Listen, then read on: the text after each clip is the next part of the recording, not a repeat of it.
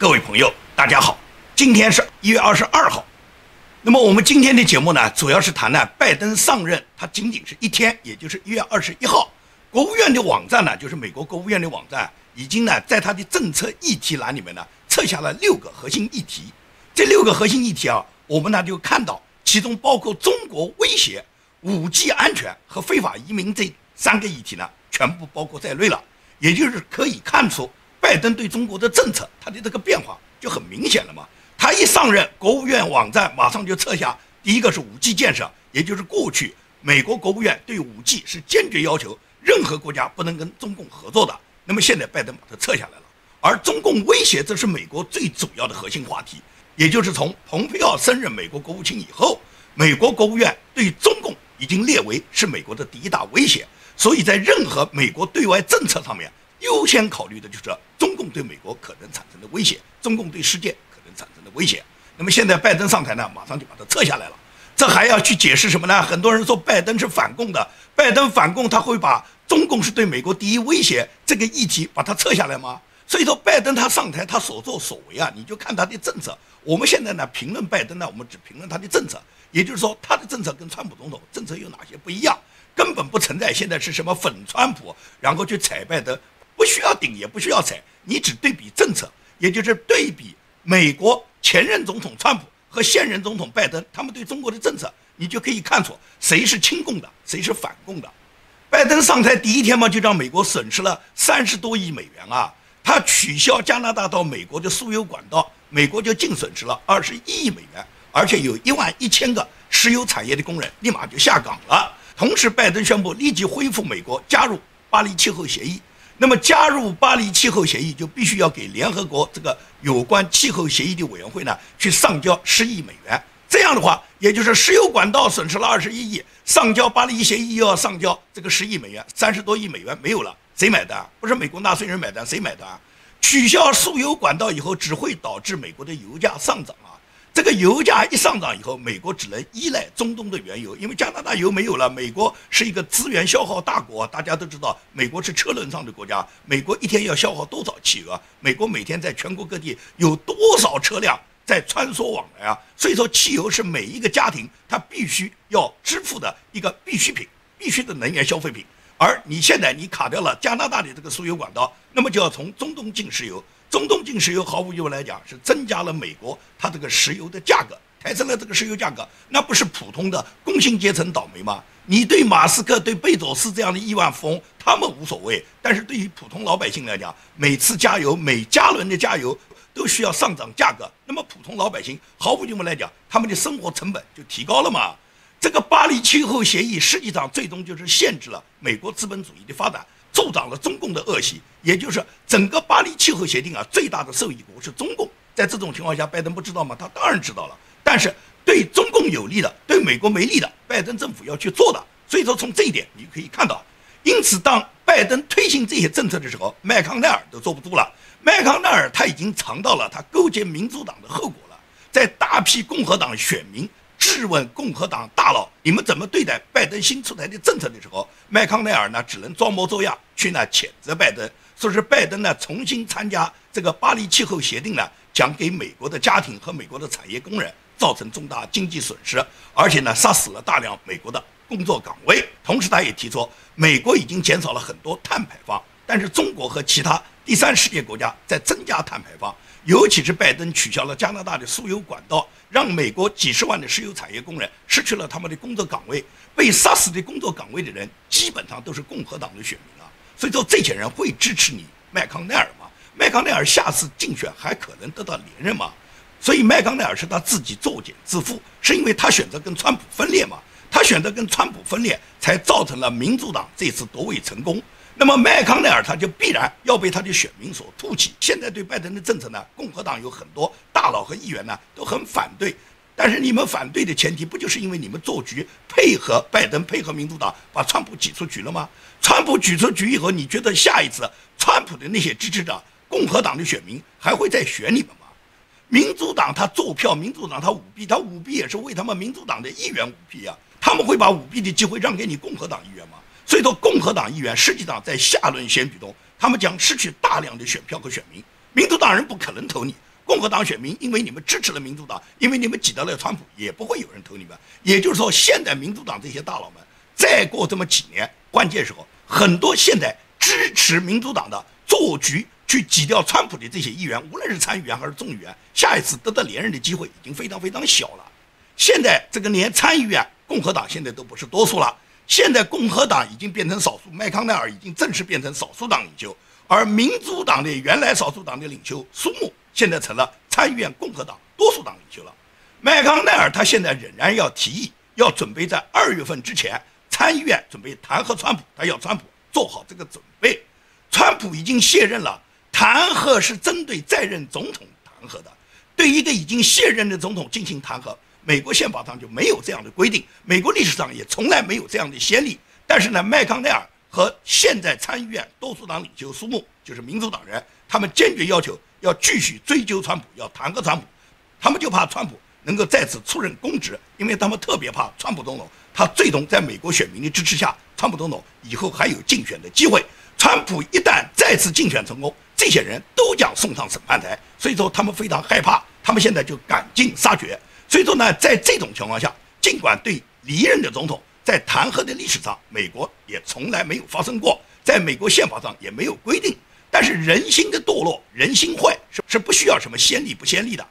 Nancy Pelosi 和麦康奈尔他们不会考虑，但是首席大法官呢，罗伯茨呢，他有点怕了，因为罗伯茨呢，他现在已经明确表态，他不会出席参议院第二次弹劾川普的这个弹劾会议，因为历史上呢，从来没有这样的先例。更没有对一个卸任总统进行第二次弹劾，他负不起这个历史责任，所以罗伯茨呢是拒绝出席参议院这个弹劾会议的。按照宪法规定，就是在任总统如果弹劾的话，必须是由首席大法官他在场主持的。那么也就是说，现在罗伯茨不肯去，而罗伯茨是首席大法官，并且呢对川普这种离任总统进行弹劾，美国历史上从来没有先例。所以说呢，罗伯茨是拒绝了，罗伯茨不敢承担这个责任嘛，罗伯茨负不起这个历史责任嘛，但 Nancy 负得起。可以讲 ，Nancy Pelosi 他没有什么东西付不起 ，Nancy Pelosi 已经没有任何底线。民主党有什么底线呢？你看贺锦丽，贺锦丽他在担任副总统宣誓的时候，人家把圣经拿过来，他在圣经上面放一个钱包，也就是他的手是按着钱包宣誓的。他究竟是对上帝宣誓呢，还是对金钱宣誓呢？可以讲，二百多年来，美国诞生了四十六任总统，也就是至少有四十六任总统和副总统有过宣誓。你看过哪一个副总统他的手是放在钱包上宣誓的啊？也就是对上帝的亵渎嘛。就就这样的人，美国的主流媒体一直宣称他们是美国人民选出来的副总统。美国人民有几个人会选出这样亵渎上帝的副总统啊？而拜登他上任第一天，他就颁布了十七个行政令，这十七个行政令其中有一条，防止和打击基于性别认同取向的一种歧视。他号召全国各地所有的学校都允许那种变性和跨性别的运动员参加他自己跨性后的性别的运动。什么意思呢？也就是说，允许男运动员他可以参加女子体育项目，因为这个男运动员他已经做过了变性。如果是这样的话，就变成了任何一个女子运动队都有男人加入的话，你觉得女人的成绩能跑得过这个男人吗？而且他还允许变性人参军。也就是说，一个男人可以睡到女子军营里面，他跟任何一个女生好上了，他们俩热恋了，你们不能把他们当作是恋爱，只能把他们当作是同性恋。对同性恋不但是不可以歧视，而且要加以保护。所以说呢，拜登的这个政策，我觉得是留给他们家儿子亨特拜登的。亨特拜登现在参军的话，就可以睡到女子军营，跟任何一个女的上，上完了以后，他说我们是同性恋，你们不但不能歧视，还得保护我们。这就是拜登上台第一天他签署的十七条禁令里面其中的一条。你觉得这个荒唐不荒唐吗？而拜登上台以后，很多过去民主党的大佬，或者是在民主党后面提供资金的这些类似于扎克伯格、贝佐斯啊，这些人马上就露出他们真容的面孔。亚马逊总裁贝佐斯马上就给拜登写信，就提出亚马逊的物流可以帮助拜登、帮助政府把所有的疫苗输往全国各地。对于贝佐斯这种做法，你说他错一点没有错，早就应该帮助政府来解决。解决这个疫苗运输，让所有的老百姓能够早一点拿到疫苗。但是川普总统在任时候多次请求过他，他从来不给川普总统帮忙。他历来就说他亚马逊是私人企业，他跟你政府没有关系，他不会帮你运任何一支疫苗。现在拜登来了，他马上就对拜登投怀送抱，这是贝佐斯的表现。扎克伯格就更无耻了。扎克伯格他向美国 F B I 提供了所有到 D C 去参加支支持川普的所有支持川普的这些支持者人个人的名单和个人的信息。你一个私人公司，你有什么权利提供个人的隐私？那么作为一个媒体公司，如果你向执法机关提供隐私，那需要法律做出约定的。也就是说，现在这些私人公司，他们根本不是什么私人公司，也不是什么媒体，他们就是一个党的喉舌、党的工具。这跟中国共产党控制的微博、微信还有什么区别？扎克伯格马上就这样做了吗？也就是说，我们从整个美国现在民主制度的演变啊，你就可以看出，媒体现在逐渐的是堕落成民主党一党之工具。通过的工具是对人民进行威胁和调查，提供所有人员进入低息人员名单给 F B I。实际上，这是对美国法律的一个亵渎。因为美国法律是保护公民的隐私权的，公民在社交媒体上的任何信息不可以随随便便提供给第三方，哪怕是政府机关。如果政府机关认为有某些人是可疑的，那需要有法庭的命令，需要有政府机关出具搜查令。如果在没有司法搜查的情况下，凭什么把几百万人的信息全部提供给政府机关呢？所以说，在这种情况下，美国今天的变化跟中国非常非常的像。很多人都跟我讲，你现在为什么把所有的精力都讨论美国共和党和民主党他们两党之争，讨论美国国家民主制度的变化？这跟反共有关系吗？我告诉你啊，跟反共关系大了去了。如果美国的民主制度演变了，如果美国已经变成像中共那样的专制制度，还谈什么中共可以从专制里面能解脱出来呢？只有美国能够保持它的民主制度，只有美国的民主灯塔不灭，只有美国能够捍卫他们的传统价值观，美国能够在全世界负起他自己价值观的责任，才能够有效地遏制中共，才能解体中共，才能把中国人民十四亿人民从专制的铁蹄下解救出来。这不是最简单的一个关系吗？所以说，现在我们关心美国的政治民主比关心中国民主要多，那就是因为美国要优先解决好他们的民主制度，防止被破坏。在美国能够端正他们自己的民主机制之后，那么中国的问题一定是会得到解决的。而目前来讲，也正是无论是川普总统也好，拜登总统也好，他们两任政府现在对中共不同的态度，就决定了中共是否是受到美国的打击，还是受到美国的保护。如果中共跟美国是沆瀣一气的关系，那毫无疑问来讲，中共不但共产党可以为所欲为，同时中共可以利用美国对他的一种默契，就是美国对他一个仅是嘴巴上的指责，但是行动上不会做任何干涉，然后中共他就可以实现他武统台湾，最终霸占两千三百万台湾人民民主的这个目的。所以说这种情况已经非常明显了嘛。那么中共现在对美国什么态度？你可以看看什么态度吗？中共现在就不断地去威胁拜登。中共昨天党媒他在针对解释川普总统内阁二十八个官员被中共制裁的时候，他们发表了这么一句话，就是你们不能在台上打中国牌，台下你们吃中国饭。这个话讲给谁听呢？你认为蓬佩奥也好，纳瓦罗也好，这些人是他们在台上打中国牌，而在台下吃中国饭的吗？蓬佩奥和纳瓦罗哪一个跟中共有过一丝一毫的联系啊？他们在中国没有一分钱生意，他们没有自己任何儿女放在中国读书，他们没有在中国包过小三二奶情人，没有在中国藏过巨款，没有在中国买过豪宅。所以说这种话你跟纳瓦罗跟蓬佩奥讲一点用都没有，但是这个话对拜登政府讲的有用，因为这从拜登本人，包括拜登他整个内阁里面任命的所有的高官，这些人跟中共全部是有关系的。所以中共这个话实际上是讲给拜登内阁里面所有的高官听的，也就是你们这些人别在台上动不动打中国牌，动不动在台上你们动不动谴责中共，但是你们台下你们打我天朝的主意，台下端着我天朝的饭碗。拜登新任的这个中情局局长，奥巴马时期的副国务卿叫威廉·伯恩斯，就是专门端中国饭碗的人嘛。这个人居然出任了拜登的中情局局长。这个人一直在奥巴马卸任以后，一直担任着卡内基国际和平基金会的主席。而卡内基和平国际基金会，我想大家都不陌生，它是专门对接中国，以清华大学为首的，在美国已经布下了很多这个大学里面的交流项目。按照中共的要求，这个卡内基它每年都举办了大量的中美友好的交流基金、交流项目，同时外派了大量的学者渗透到美国。它实际上就是中国在美国的一个外派单位，就是一个大外宣。而卡内基这个主席恰好就是这个威廉·伯恩斯，而此人居然被拜登任命为中情局局长。你觉得中情局以后的情报，他是向你拜登、向美国汇报呢，还是向习近平汇报、向中国政府汇报呢？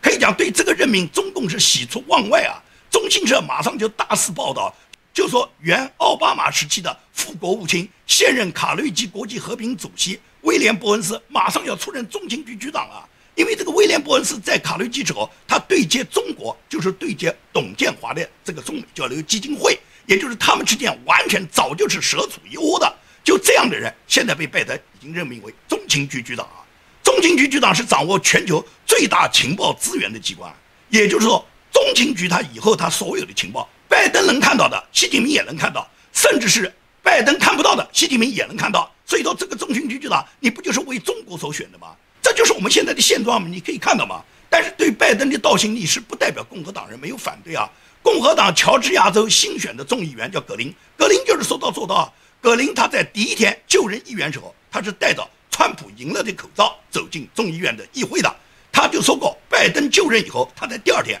就会提出对拜登的弹劾案。那么葛林说到做到，葛林现在已经上交了对拜登的弹劾案。你不要说什么乱用弹劾，弹劾现在已经给南希·佩洛西确实是乱用。现在美国历史上运用这个弹劾案已经非常的不严肃。那么民主党你们弹劾川普，弹劾一次不过瘾，你们又弹劾第二次，你们没有任何证据的情况下就对川普搞了什么弹劾，尤其是在川普他的任期还不到十天，又搞了第二次弹劾。在弹劾的过程中没有出示任何证据，没有任何材料能够证明川普总统所谓煽动了暴乱，是他有这种语言煽动，还是有具体的行动煽动？没有任何证据能表明川普做过这样的事。但是他们不要你们证据，他们只要议员来投票，只要议员们我们认为你做了煽动，我们就弹劾你。所以说，在川普总统任期还不到十天的情况下，南希·佩洛西仍然发起了对川普的第二次弹劾。那么这次弹劾现在就送到了参议院，而川普总统已经卸任了。作为一个卸任总统，参议院有什么权利？宪法上哪一条规定你可以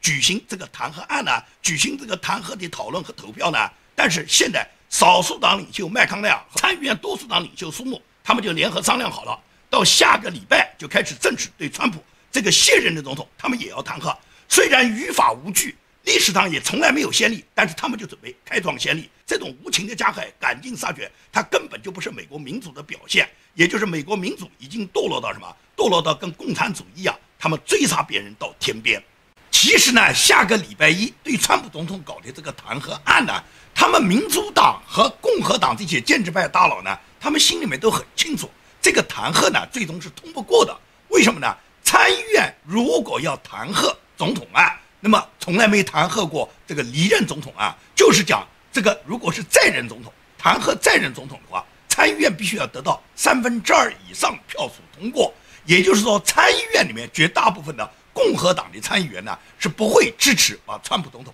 弹劾掉的，尤其是离任，大家更不会去投票通过，也就是要达到三分之二票，最终弹劾川普的这个目的是达不到的。但是他们这个里面夹带了一个私货，也就是说，民主党很清楚，他们弹劾案里面有这么一项，就是证明川普有罪。如果是这个里面能证明川普有罪的话，那么就可以剥夺川普总统今后出任国家公职的这个权利了。而证明川普总统有罪的这个议案呢，它是一个附带案，这个附带案呢，只要有二分之一以上的议员通过，参议员通过就可以了。所以说呢，现在是麦康奈尔他都认为川普总统呢弹劾他不支持，但是呢有罪把川普总统定为定罪他是支持的，他认为川普总统就是煽动了暴乱，就是有罪。那么也就是说，这个把川普总统定为有罪，而且让川普总统从此不能出任公职，这个目的他们是能达到的。大家都知道，现在参议院民主党的参议员已经是多数啊，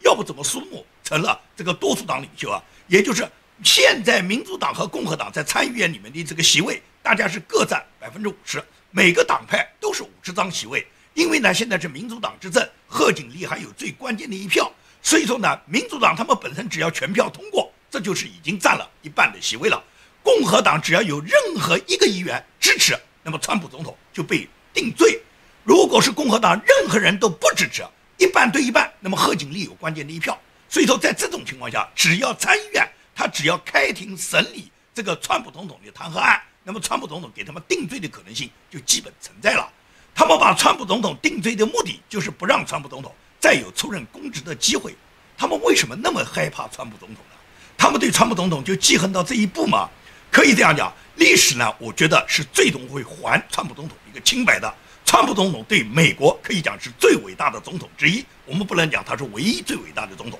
在美国历史上，伟大的总统有好多位，但是川普总统毫无疑问是其中之列。只是在今天，很多民主党人给他栽赃了大量的这个不实的罪责。加上共和党的建制派大佬，尤其是麦康奈尔这一类的人，他们对川普总统狠狠捅刀，给川普总统蒙上了很多羞。我可以告诉大家，历史上对华盛顿总统也是这样的评价的。华盛顿总统当年，也就是当时的一七九七年，乔治·华盛顿准备卸去他的总统职位的时候，那时候他是打算告老还乡，他不准备连任第三次。有过两次连任以后，他就准备退出总统职位。当时的媒体叫《费城曙光报》。这是当时的有名的顶尖大报，就是当时的主流媒体了。他发表这个文章说，此人是我国一切不幸的源头，今天他终于可以滚回老家了，再不能擅断专权危害美国了。如果有一个时刻值得举国欢庆，显然就是此刻。政治邪恶与合法腐败将伴随着乔治·华盛顿的黯然离去而退出美国的历史舞台。这就是当时媒体给乔治·华盛顿给他做的结论，也就是说他危害美国。如果有一个时刻值得举国欢庆，那就是他滚回老家的时刻，就是举国欢庆了。这就是当年乔治·华盛顿他离开的时候，当时的媒体对他的总结。而历史怎么写的？到今天谁都不否认乔治·华盛顿是美国历史上最伟大的总统之一，谁也不敢抹杀乔治·华盛顿的功绩。我相信川普总统未来美国历史一定会为他证明。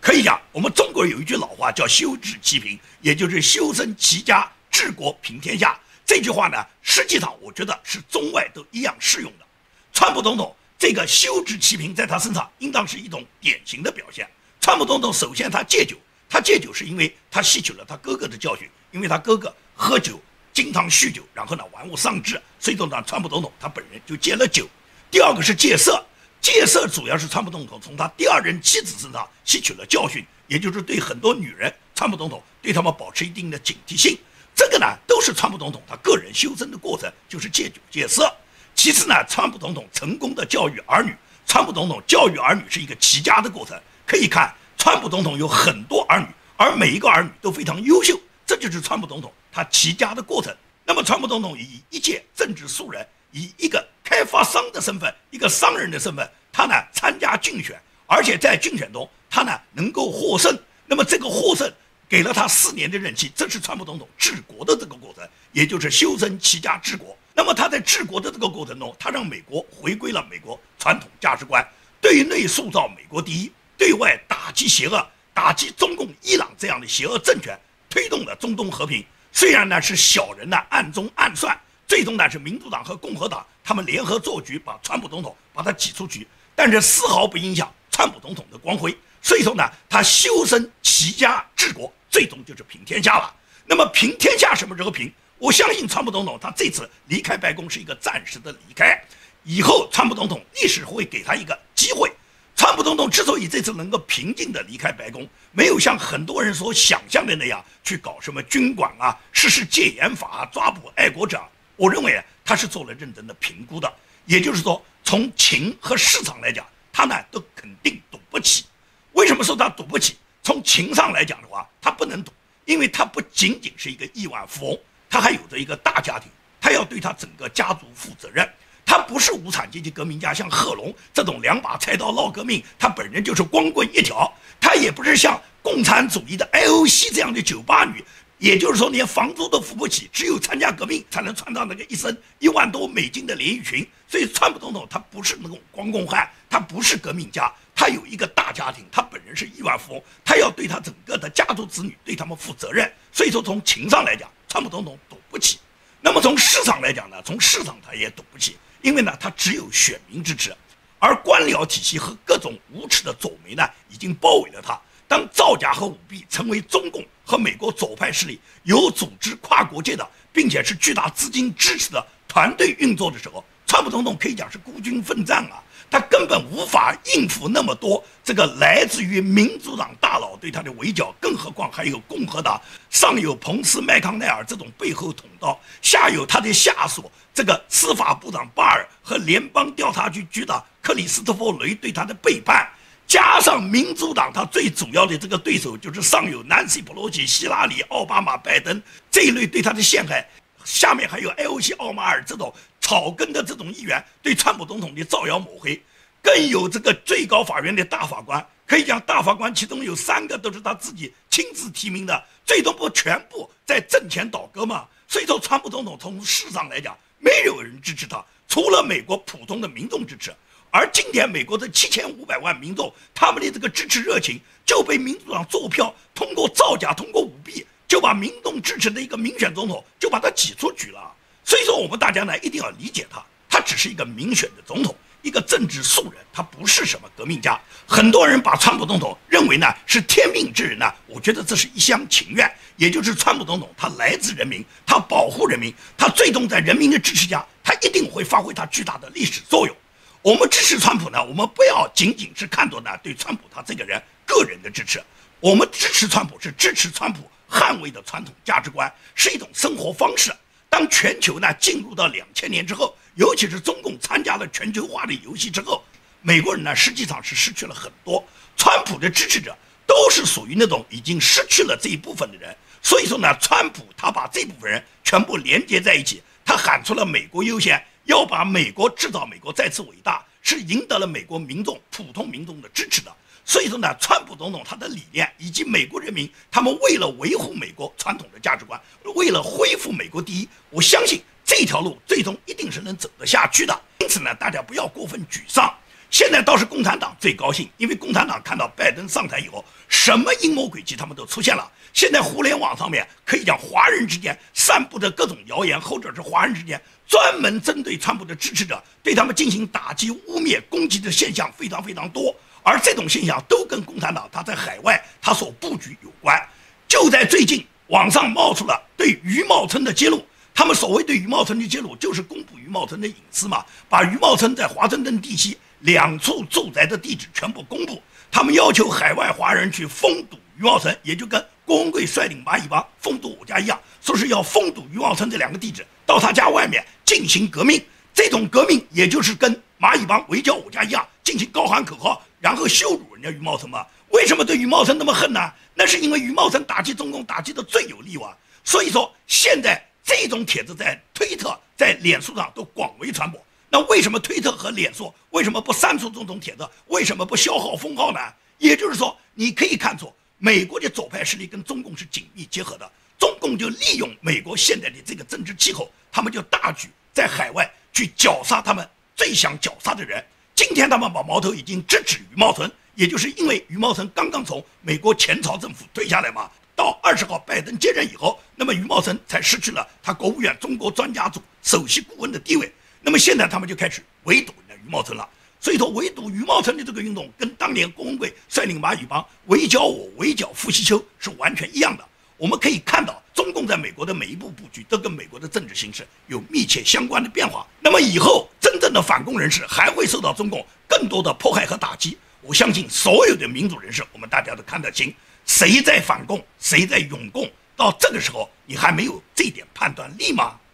好，今天的节目就跟大家做到这里，谢谢大家。